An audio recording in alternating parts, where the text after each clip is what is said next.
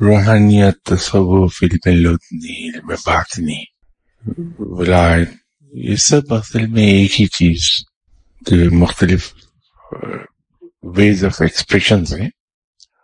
Otherwise ان میں بنیادی طور پر فرق نہیں ہے۔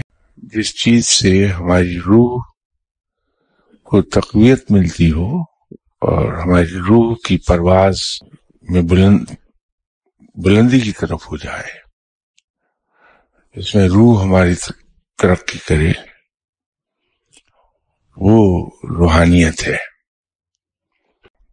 تصوف میں بھی کام انسان کے باطن پر کیا جاتا ہے کہ اس کی سوچیں،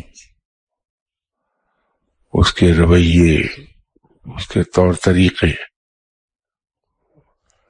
وہ اس طرح کے ہو جائیں کہ جو سنت کے مطابق ہوں اور اللہ کے احکامات کے تحت رویے اگر آ جائے تو اس سے اگر اس طرح کا رویہ ہو جائے انسان کا کہ رب تعالیٰ جیسا ایک مسلمان کو دیکھنا چاہتا ہے یا سنت کی پیروی کی طرف چلا جائے انسان۔